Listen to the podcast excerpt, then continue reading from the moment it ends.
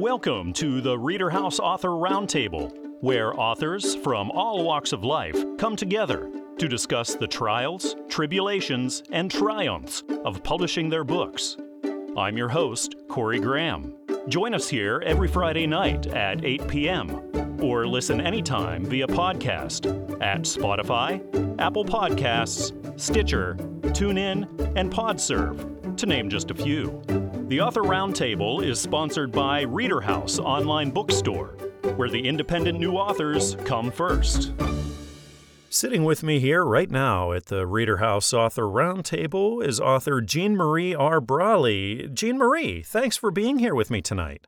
Thank you for having me. I'm excited to be with you. Well, I'm excited to be chatting with you tonight. it's really exciting. You have a new book out. It's called Naomi Grace's Wonderful Christmas. Can you tell me about the book? Well, I figured it'd be best probably to just read you the back cover summary because that says all I need to say. Perfect. It says Naomi Grace loves ballet and she loves stories.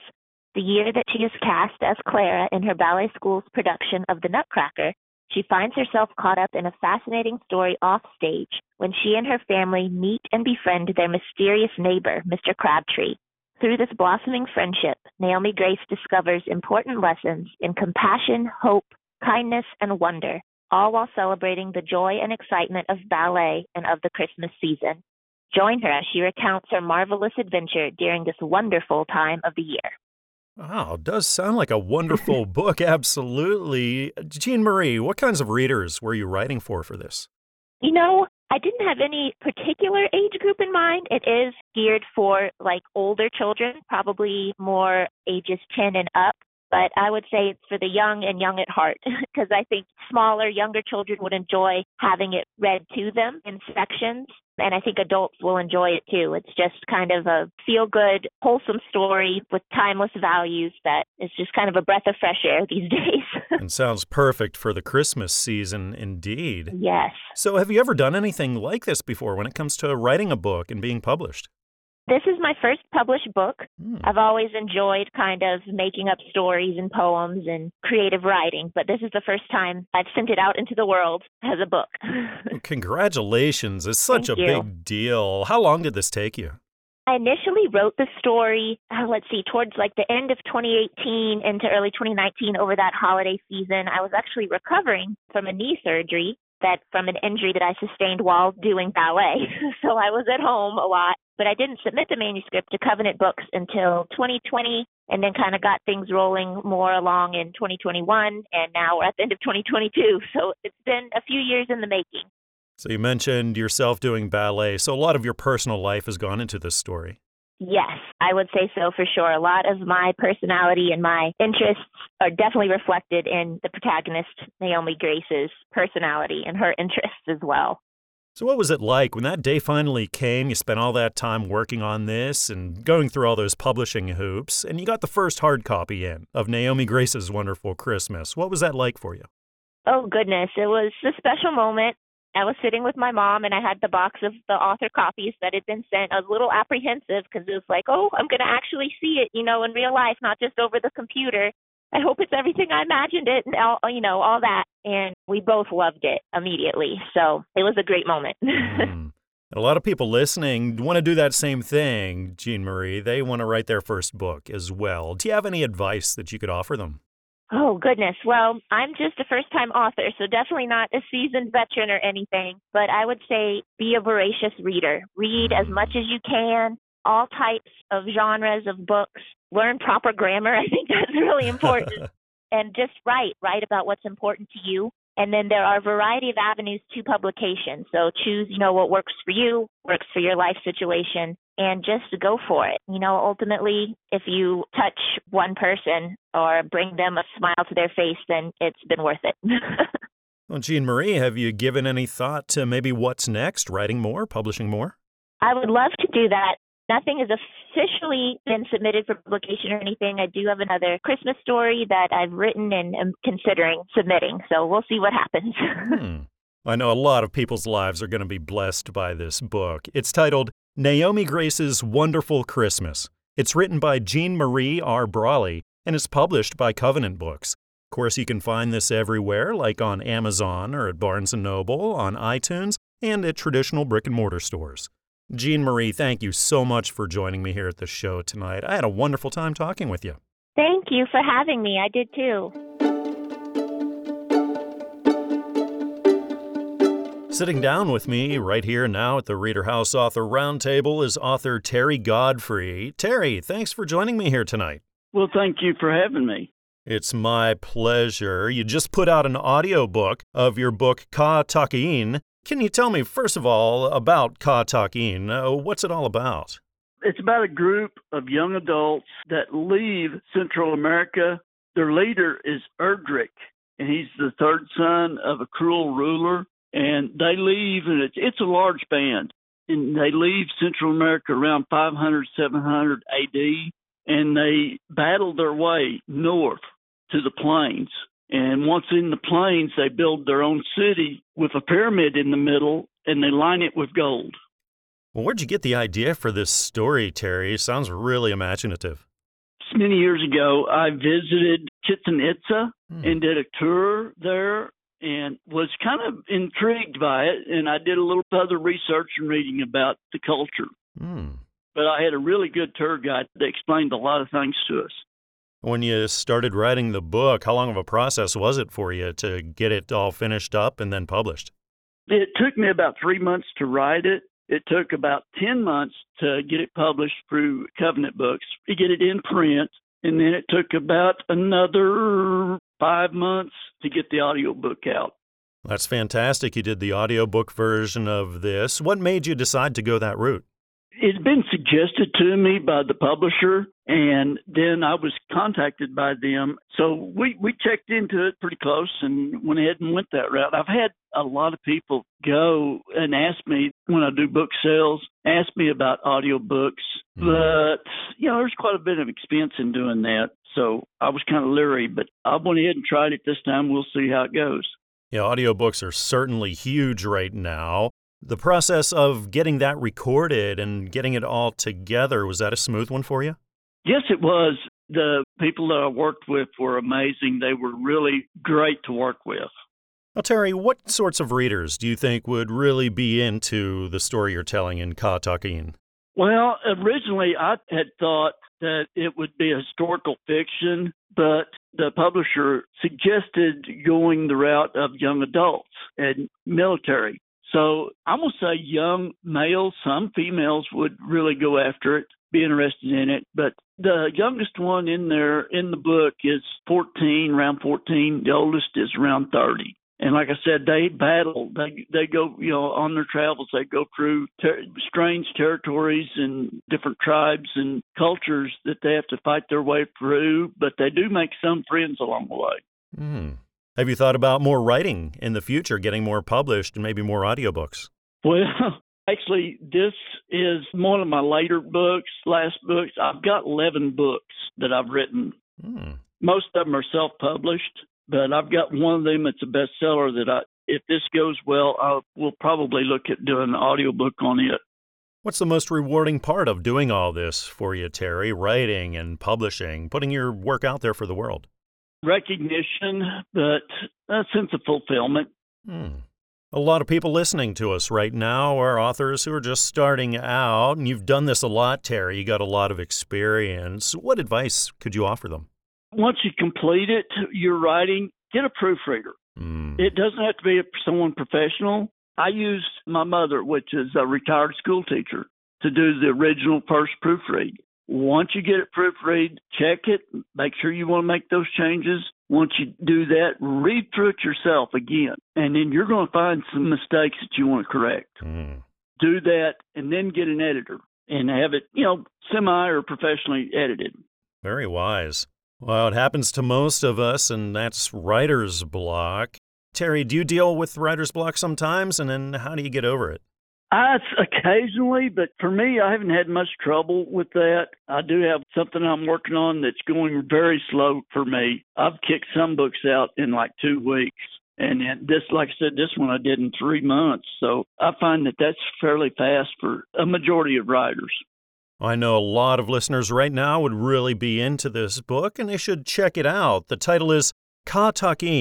It's written by Terry Godfrey and is published by the Audiobook Network. Of course, you can get this at Amazon.com. Terry, thanks again for joining me. I had a really nice time talking with you tonight. I hope we could do this again sometime. Well, I did look forward to it. Of all the groovy fish in the sea. That's the name of the new book. It's in stores right now. The author is Lisa Gonzalez, and Lisa is right here with me now at the Reader House Author Roundtable, and we get to talk all about it. Lisa, welcome to the show. Thank you so much for joining me tonight. Oh, thank you so much for having me. It's exciting. It is exciting. It's really exciting. You have this book out of all the groovy fish in the sea. First of all, I love the title. Can you tell me all about it?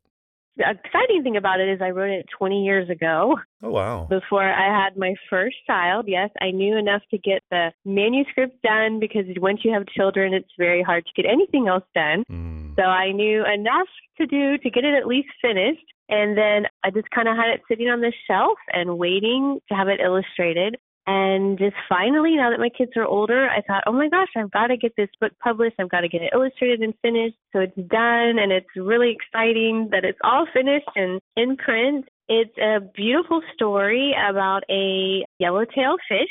And I got that idea from fishing when I was younger. And one of my most fun times fishing was with catching yellowtails. Hmm. And basically, it's a story about somebody just kind of floating through life and just doing her thing every day and looking for her next adventure. And then she meets someone who gets a hold of her and takes her to a different place. And she finds out that she has a new life. I think that it has a different take on Christianity. Is there's a lot of metaphors in it. There's some interesting parts where one of the character actually lies and so that's where a parent could stop and say, reading it with their child and say, hey, hold on a second. Is she telling the truth? And there's a lot of different areas in the book where parents can stop and kind of talk to their kids about being honest or what's happening in the story, you know, an engaging conversation. And I think basically it's just a wholesome book, which I know a lot of times it's hard to find out there, especially in that age range from five and up, even. So I think in that area, it's something that'll be really fun for kids to read, even with their parents. There are lots of good life lessons. You mentioned getting it illustrated, and I looked at the cover. I love the cover. I love the artwork and the style in here. So, what kind of a process was that?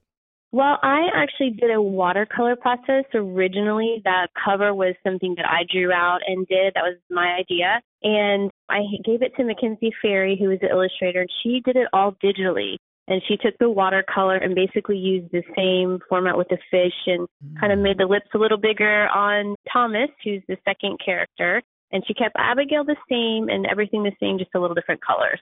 So it came out gorgeous. So, before this, have you written or published? I've always written poetry. I have a couple other books in the making, sort of that crazy writer, halfway done books. But no, this is my first published book.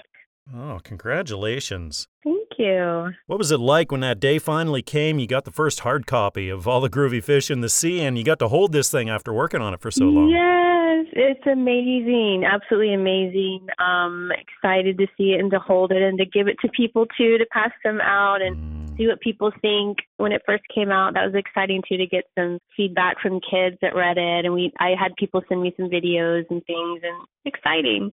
So, when are we going to see a sequel to this, maybe? Have you given any thought to that? Well, when I originally wrote it, it was a poem was the outline for the story. And the poem is kind of like a Dr. Seuss poem, the rhyming from top to bottom. And then I took that and I made it into the story. So I may end up doing the poem as a book for younger kids. Hmm. So maybe something like that. And then I'm going to start working on my second book. so yeah, how it ends, there could be a sequel to it, but I'm not sure it needs to be. The ending is the most kind of, it's not an expected end, but it's actually the best part, I think, of the book. Well, Lisa, I know a lot of people are going to be blessed by this book, and I encourage my listeners to check this out. The title is Of All the Groovy Fish in the Sea. It's written by Lisa Gonzalez, and it's published by Christian Faith Publishing. Of course, you can find this one everywhere, like at Amazon and at Barnes & Noble, on iTunes, and at your local brick and mortar stores. Lisa, thanks again for coming by the show and telling me all about of all the groovy fish in the sea. I really had a nice time talking with you. Thank you so much. Good to talk to you. Focus. It's the name of the new book. It just hit stores. It's written by Tammy Miller. And Tammy is right here with me now at the Reader House Author Roundtable, and we're going to talk all about it. Tammy, welcome to the show. Thank you so much for joining me. Thank you. I appreciate you having me.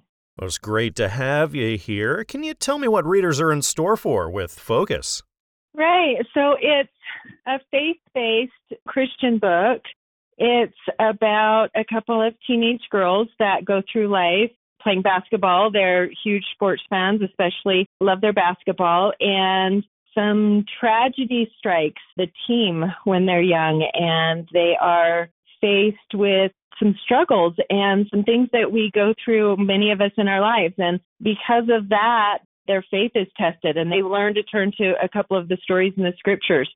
And it takes them on a journey to help them find their faith, to learn to navigate some of life's biggest challenges that we all have right now. So it kind of lets the readers know some of the stories in the scriptures that are my favorite ones, but it takes those stories and puts them in real life situations so that they can learn to be strong and to have strength and to learn through grace how to navigate some of this stuff that we deal with. Hmm. Tammy, who were you writing for?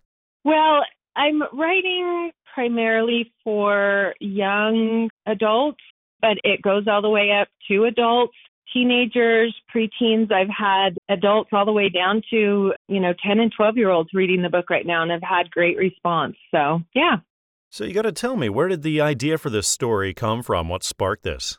So, years ago, I've got four kids, my husband and I, and we have always been a very sports minded household all of our kids played basketball and my husband coached. And early on when they were younger, you would always worry about things like what if so and so broke their leg or we're heading into the state championship. I hope they don't, you know, have the flu or this doesn't happen. You know, all of these scenarios pop in your mind as a mom, just hoping that things don't derail you while you're on your way to this goal. Hmm. And I just have this huge imagination. So I would always be thinking of all these scenarios. Well, what would we do if this happened? And what could we happen? You know, what would I say? How would I direct my kids to know that they're beyond sports and they're, it's who they are not as much of what they do that matters. And so it kind of came to life just different scenarios that happened when they were younger. And then the story just slowly developed and developed. And it kind of just went on the back burner. And I kept telling my kids and my husband, oh my gosh, I've got this great idea. Like one day when I, you know, get to be a grown up, I'm going to write a book. Mm.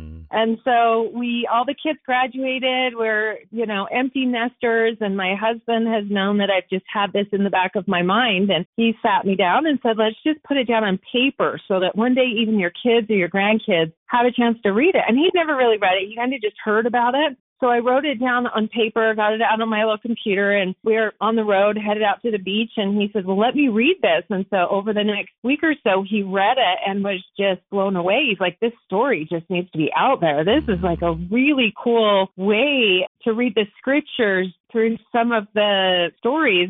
In particular, this is the story about Peter and how he's asked to walk on water, and about how when life struggles and waves and everything like that pops up, he loses his focus on what's really important. And so it kind of goes through that lesson in the book. Anyway, so he talked me into publishing it. So I published it and it just kind of rolled from there. So, Tammy, this is your first book. Did it take you a long time to write and put through the publishing process? Once I actually sat down and did the publishing process, it was about a year, about a year ago right now to get to this point. I think there was a lot of things that we will do differently next time. I do have another book that I finished that I'm ready to send in the publisher right now. And I think there's a lot of things I know beforehand now where there was just a lot of questions, but it went pretty smooth. It really did. I know a lot of readers are going to be touched and inspired by this book and ought to check it out. The title is Focus. It's written by Tammy Miller and it's published by Covenant Books. You can pick it up everywhere, of course, like at Amazon and Barnes & Noble iTunes, and traditional brick and mortar stores. Tammy, thank you so much again here for joining me tonight. I had a wonderful time chatting with you. I appreciate it, Corey. Thank you so much.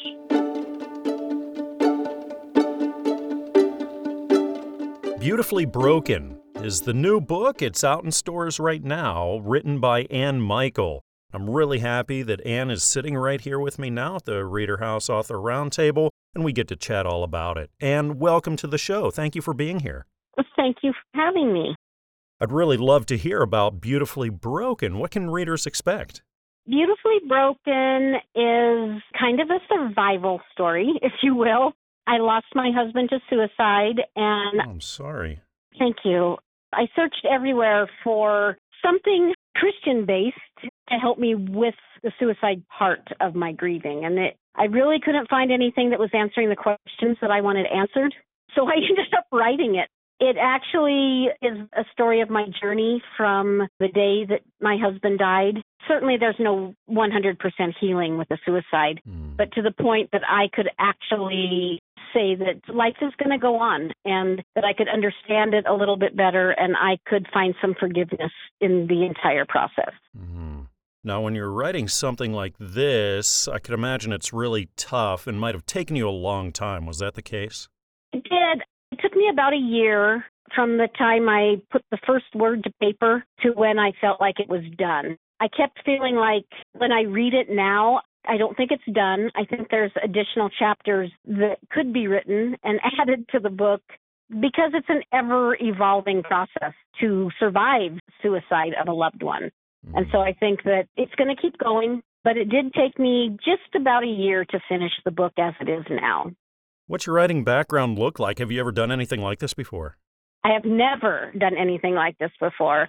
I actually have a degree in journalism and communication, but I've never used it professionally. I have written children's stories for my grandchildren, but they're the only ones that have eyes on it. I've never published anything other than like news articles and so forth when I was in college, but nothing like this at all.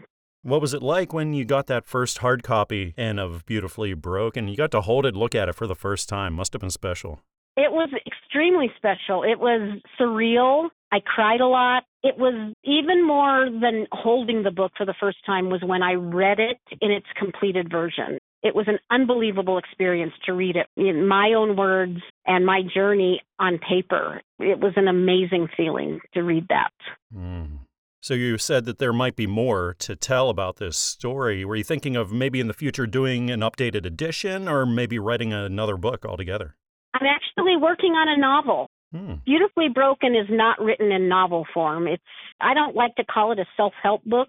I like to think that there's hope in the hmm. pages of Beautifully Broken. I feel like when you lose someone anyway, there's darkness.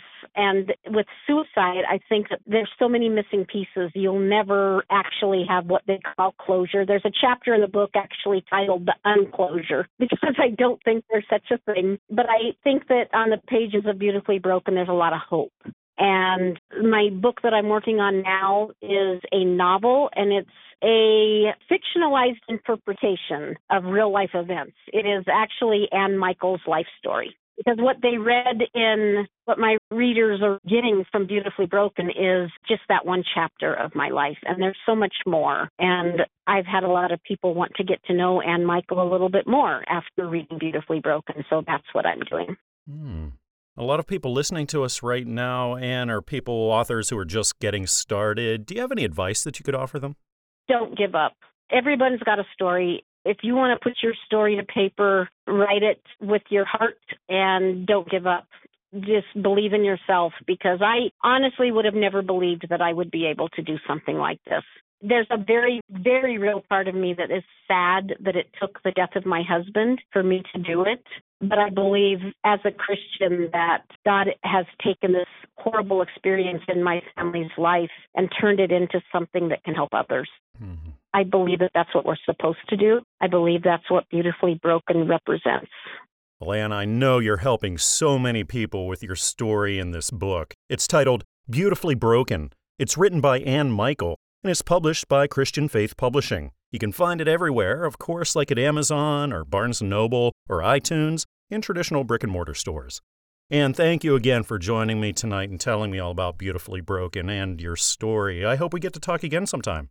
I hope so too. I appreciate your time. Thank you.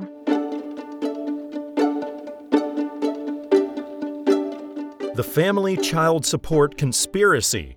This is the name of the new book. It just hit stores. It's written by J.C. Street. And he's right here with me now to chat all about it. JC, welcome to the Reader House Author Roundtable. Thanks for being here. Thank you for inviting me today.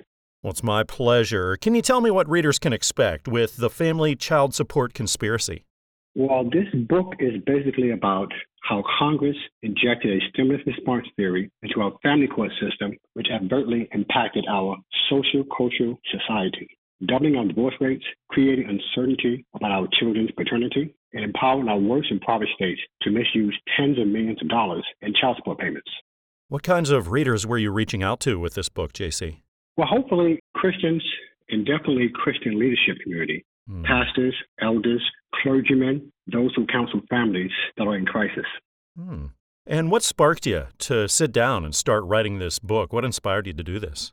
A few things. My siblings also inspired me to do it. And just a desire to let people know what was in this system and to help families through their crisis. In your opinion, JC, why aren't things like this discussed? They're such important issues, they seem to be swept under the carpet. Yeah, because it's taboo. I've been in the system both as a custodial parent and a non-custodial parent. So I know both sides of it. For those who are in the system as a non-custodial parent, all the guns are basically pointing at you. So what's happening is you're being shamed the general public believes that over 90% of families or males, most of the time, custodial parents do not pay child support. And the fact is only 6% don't pay. Hmm. So it's not it's something in the church, especially the clergymen. We all believe that you should pay your child support. I mean, that's just the basic thing you should do for your child. You brought them here, you take care of them. Hmm. But that's not the issue. The issue is, is that no one's talking about it because they're too embarrassed to admit they're part of the system. And in both sides, the male and the female. So as you read the book and you go through these different scenarios, if you're in this system, you see yourself. And unfortunately, sometimes people are at a point where they participated but did not realize the consequences of their participation because this thing filters down for generations and generations and generations. And the only thing it really does is keeps us in poverty. For your family members, you, you should want the better for your, your children as you have for yourself. That's same for me and my family. This is really something that's slightly different I've heard a person, a bishop, make a statement over the pulpit years ago, and I said to myself, does this person really understand what they just said? And if they had the opportunity to read this book, they would be surprised how much they would change their answer about that. Because it's not about a person's paying their child support, but it is about the amount of money that this system is generating. Mm. It's crazy. Texas alone, two years ago, generated billions of dollars, the highest amount of money collected in child support history in the pandemic. This book explains how they did it and that they continue to keep doing it, and other states are starting to follow it. At the same time, the disparity with those who are in the system is widening. Why? Because the money is not going to the children. The money is going to the state that the children are living in. So it's phenomenal. So the more information you get about it, the easier it becomes to say, hey, this is not something for me there must be another alternative. And the last thing you want to do is go to a person who's supposed to offer you guidance, like in a church Christian society, and you go before your pastors, your elders, and you know you and your, your spouse and say we we have this financial issue problem. What should happen for them to give you misguided information? So I think they should read the book and become responsible for the information. And this way, when, when they, they they still might say the same thing. Say, yeah, you still should go to the system. That's fine. If that's what they say. But I can't guarantee anything. 99% once you read it, you're going to say, no way do I want my family to be a part of the system, period. So if, if I can get that done, I feel very confident that once they read it, because in the back of the book, it has all the statistical data from everything that I say stated, the resources guide. It gives you exactly where to go to get the answer from the government, not from me, mm. from the government on their websites. And it's pretty astonishing that the information is out there. But as I say, if you ever want to hide something from a person, put it in a book. So hopefully we can reverse that trend and get people to read this book and, and get the help that we need. Absolutely. Well, this book tackles some really important issues, and I encourage my listeners to check it out. It's titled The Family Child Support Conspiracy. This is written by J.C. Street and is published by Covenant Books. You can find it everywhere, like on Amazon and Barnes & Noble, iTunes, and traditional brick and mortar stores. JC, thank you again for joining me here tonight and telling me all about your really important work. I had a nice time talking with you. Thank you.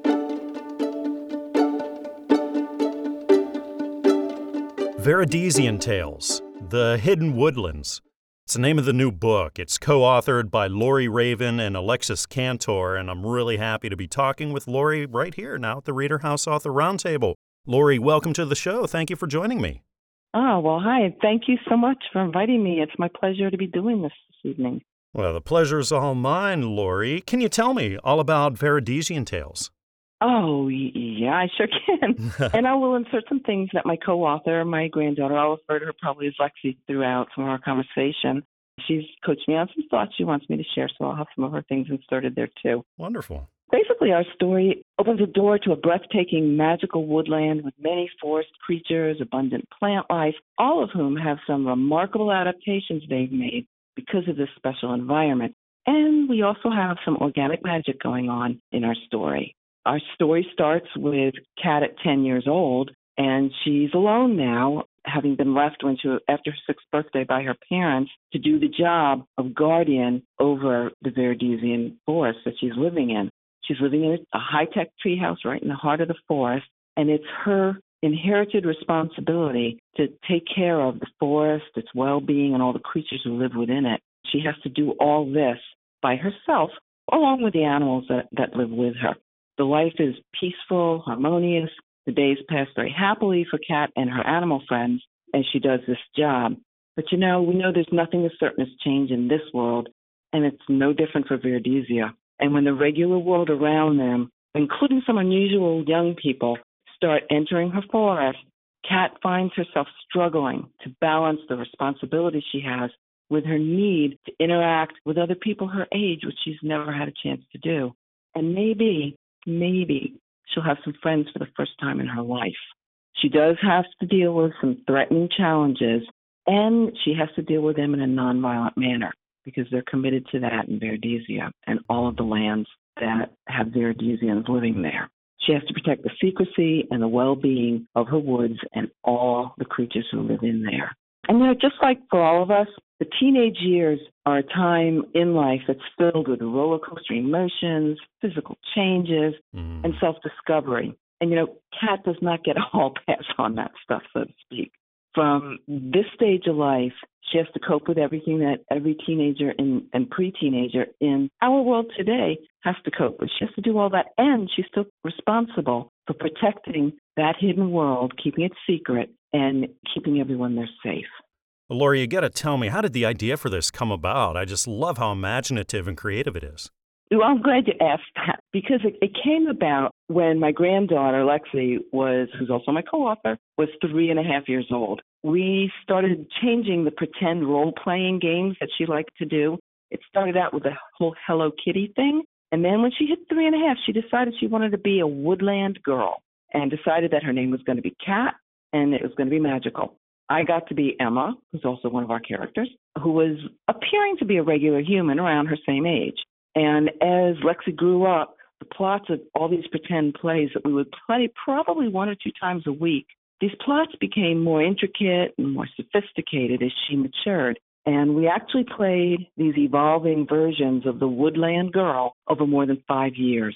But in, in every play, she was Kat, I was Emma. She lived in a treehouse, and there were magical, incredibly gifted animals surrounding us. I'm grown up and I'm thinking, why am I still having so much fun playing these games?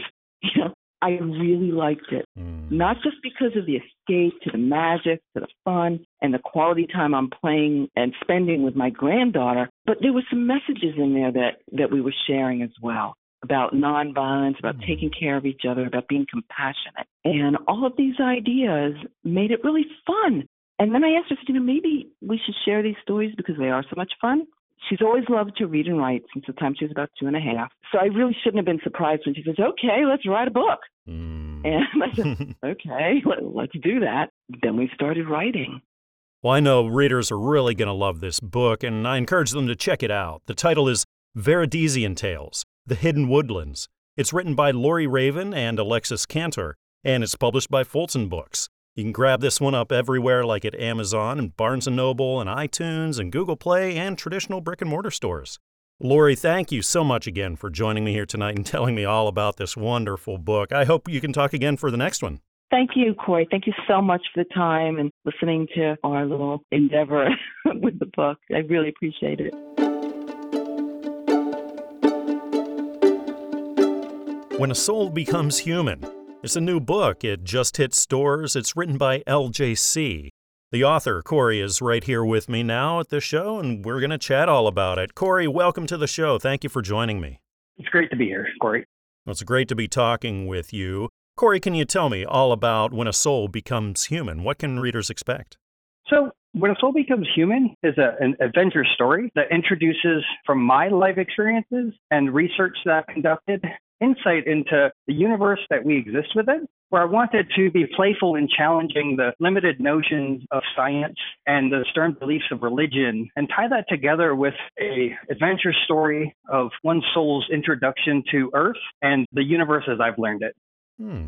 What sorts of readers do you think would be really into this? I hope that teenagers and adults alike would be interested, but anyone willing to stretch their imagination and just see how much is out there in the universe that we may or may not be aware of, I think would find it interesting. How did the idea come about for When a Soul Becomes Human? This was an idea that I had as a teenager that I wrote down in a piece of paper some long time ago that I knew that I wanted to write about at a later time when I was in a position at which I could really have fun and explore these concepts. Mm. And so that draw back then till now led me to getting into a position where I was able to really dive into this as an author. And it was just good timing. Mm. Now, before this, before When a Soul Becomes Human, had you written or published? I have not. Mm, congratulations. Getting that first book out there is quite a big deal, and I'm sure you learned a lot along the way. So, Corey, do you have any advice that you could give to the aspiring authors who are listening to us right now? I think if I really had to consider the best piece of advice that I could offer is that when you're looking to publish a book, don't overthink it. Just run with it and get it going. And you'll find that in a lot of times it'll take a life of its own. And once you get in that groove, you just go with it. Did writing this take you a long time, being your first book? So I started it roughly around 2018. COVID and, and life events put me in a position where I didn't feel as excited and happy to write. So that prolonged it a little bit into 2020 to 2021. And so it took about two and a half years to actually get it published once I started writing. And after all that time, once you got the first hard copy in of this and got to hold it and look at this thing that you've been working on for so long, Corey, what was that moment like for you? A lot of nervousness, excitement, kind of giddy. Definitely did a little bit of dancing. what are the chances that we'll be seeing more from you in the future when it comes to writing and publishing? Definitely loved it. And I already have two additional books that I'm working on. Hmm. Not in tandem, but I have started them and I enjoyed the process very much and I would love to continue it. It definitely can be a process that's really enjoyable, but it's not always easy. Sometimes you can hit some roadblocks, like maybe writer's block, or maybe you just don't have the ideas anymore. Did you ever hit any of those challenges? I did. There were a couple of times, especially between 2020 and 2021, that I think everybody in life were dealing with their personal challenges. And at times I had to take a step back and just give it space. Mm. And at other times I had to write it up on the wall and really try to visualize it and act out what I was trying to get to to actually be able to put pen to paper. Corey, who are the people in your life who inspire you and maybe motivate and encourage you? My wife, first and foremost, she has been a big advocate for me doing this. And my family back home in Michigan, I'm in Arizona, originally from Michigan. And when they heard that I was getting ready to be published and I wanted to write this book, they were definitely advocates for me sticking to it and getting it done. Did you have a routine when you were writing? Are you like an early morning writer or a late night writer? Or did you just write when you found that the time and ideas were available? Since it was my first time, I, I, tried a little bit of everything. I would have to say that the thing that worked best for me once I got through all the things that didn't work was that when I felt like writing, I had to really tell myself, you need to go write versus trying to structure it. I found when I did that, I, it really limited my output. Mm. I really think a lot of readers are going to get a lot out of this book. The title is When a Soul Becomes Human. It's written by LJC and is published by Fulton Books. You can pick it up everywhere Amazon, Barnes & Noble, iTunes, Google Play, and traditional brick and mortar stores.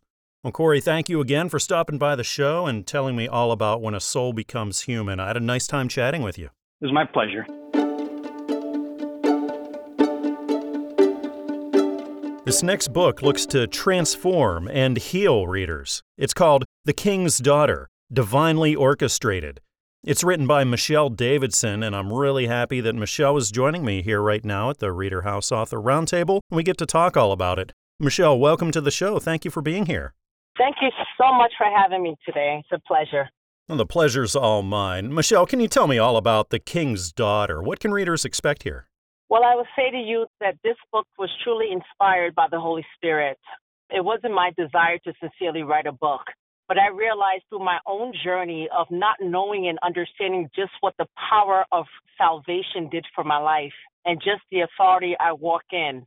And so I use this platform to share my journey, to share failures and triumphs, and at the end, understanding just what the power of God's grace, His love, and salvation can do in the life of any believer. Mm-hmm. Michelle, what kinds of readers do you think would get the most out of The King's Daughter? I think a lot of readers that may have been struggling in different areas of their lives, desiring more, wanting to go deeper in their walk with the Lord, would find that this book will really ignite and rekindle probably a flame that needs to be inflamed in their own personal journey and inspire them to do whatever is possible with the Lord. So I think the reader at first, I thought it was women, but I'm finding so many men are enjoying the contents of this book, I think is pushing both younger and older readers to just maximize life and the potential in Christ. Hmm. Michelle, what was that spark that made you say, hey, I got to sit down and start writing this book? I want to get this thing published?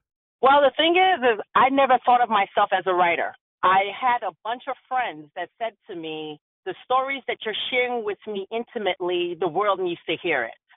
They need to hear how someone like yourself, who was told you would never have children, or you know, come from areas where you were so impoverished and never thought, you know, the basic needs that we have could be met and then to be in a place of overflow. So just for people that watched my life to just see what God did and how he elevated me through faith they encouraged me to share my journey, share my story, and ultimately I just honored the voice of the Lord that told me to go ahead and, and do this project. Hmm. Michelle, I could imagine that writing something like this would have taken you a long time. Was that the case? It took me living it out for 20 years. It took me two months to write the book. Mm. so I lived this, I lived every page. So I poured my heart out in this book. I was just very honest and very intimate with the readers. So it took 20 years of my journey to be able to get to a place to write down and document my memoir, but it really did took about two to three months to finish the full draft of the book. And when it came to actually getting it published, what was the most challenging part about that whole process for you? So when I wrote the book, I wasn't really sure where it was headed. I wasn't sure if I would be published, if I would self-publish the book is a very interesting story. My husband and I was watching the Super Bowl 2021, this first, the beginning of this year, January actually of 2022. And Christian Faith Publishing happened to just come across the screen on an ad. And he said, I feel good about this company. Why don't you mm. send them your manuscript? And within a week or two, I went from not sure what would happen with the contents of my manuscript to being, you know, signed by Christian Faith to produce this book. What was it like when you got that first physical copy and you get to hold your book for the first time? Coming from where I come from, from all I've been through, it was just really overwhelming to see what God was able to do in my life and what He could do with obedience. Because when it comes down to it, if I didn't obey and answer the call to write the book and to do the project, the moment I held the book would never have been reality. So just to know that you can honor God with your life and obey His call his instructions and he can glorify himself in the work that is produced and the outcomes. So it was just awesome. It was just an awesome moment for me and my family because we've walked this journey together.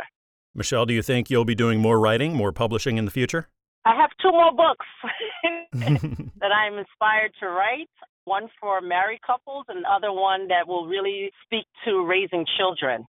I know a lot of lives are going to be touched by this book. It's titled The King's Daughter Divinely Orchestrated.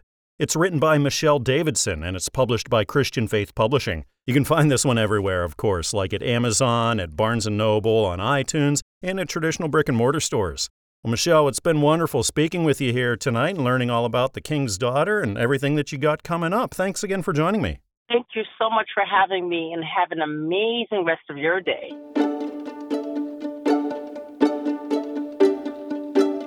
The Resurrection of Matthew.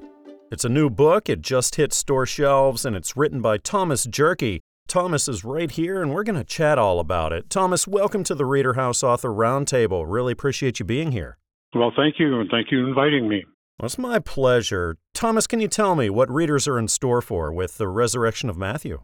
Well, the resurrection of Matthew is the story of a young man in his early 30s who is enjoying the quote good life, but he's finding his happiness through alcohol and drugs and relationships with women. As he goes on through his process of living, uh, things tend to get darker and darker and more serious as far as his addictions are concerned and starting to affect his ability to really enjoy his life and be productive the book uh, tells his story initially of the darkness that he goes through, and then he has some warnings that he comes across in the process of living his daily life that makes him realize that he is out of control and he needs help, but he doesn't know how to get that help. And he has never had God in his life. He uh, has never wanted God in his life through different circumstances and people that he meets, he finally finds some avenues to try to seek help and does find some improvement but the real issue is is that he's going to he's going to need a miracle in his life to be able to pull out of his darkness. And the question is will that miracle come his way? And if so by what form? To find the answer you have to read the book. Mm. Thomas, to me, uh, I think this is a lifestyle, maybe a situation that so many people find themselves in nowadays. But I think this is great that you've written it, and I assume that there's a beacon of hope at the end of all this. There is, yes, there is definitely a beacon of hope. And for the ladies out there, there's a little, some nice romance in the book, and the story definitely takes a turn. But of course, I don't want to give it away. Absolutely. Thomas, where did the idea for this story come from? That's an interesting story in itself. I had written three previous books, which were autobiographical, and then I decided I wanted to write a novel. And so I sat down with pencil and pad and uh, came up with absolutely nothing and uh, became very frustrated. Matter of fact, I was about to give it up. And this actually happened one night in my deep sleep. I suddenly found myself wide awake sitting up in bed. And it was like this story was playing out in front of me of what this novel, what the book should be. Hmm. And the next morning I got up and I got my pad and pencil and said a prayer for the Lord to guide me through the story and what he wanted me to say. And I just started writing and basically didn't stop until it was finished. Yeah, sounds like it was just meant to be. It was just a story that needed to be told. I believe that very sincerely, and I believe that the story was given to me. I didn't really create it myself, in a sense. hmm. And Thomas, you're an experienced author. What advice would you have to those listening who aren't as experienced, don't even have a book out there at all yet?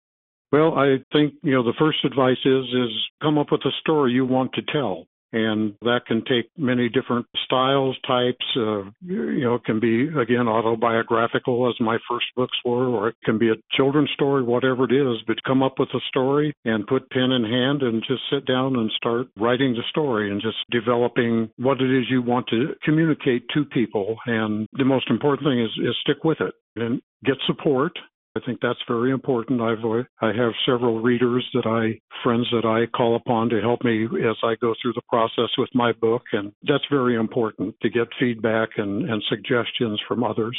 Absolutely. There's nothing like being able to hold the product of all your efforts. Thomas, what was it like for you whenever you get that first hard copy in and get to hold it and look at that thing that you spent all that time and effort to create?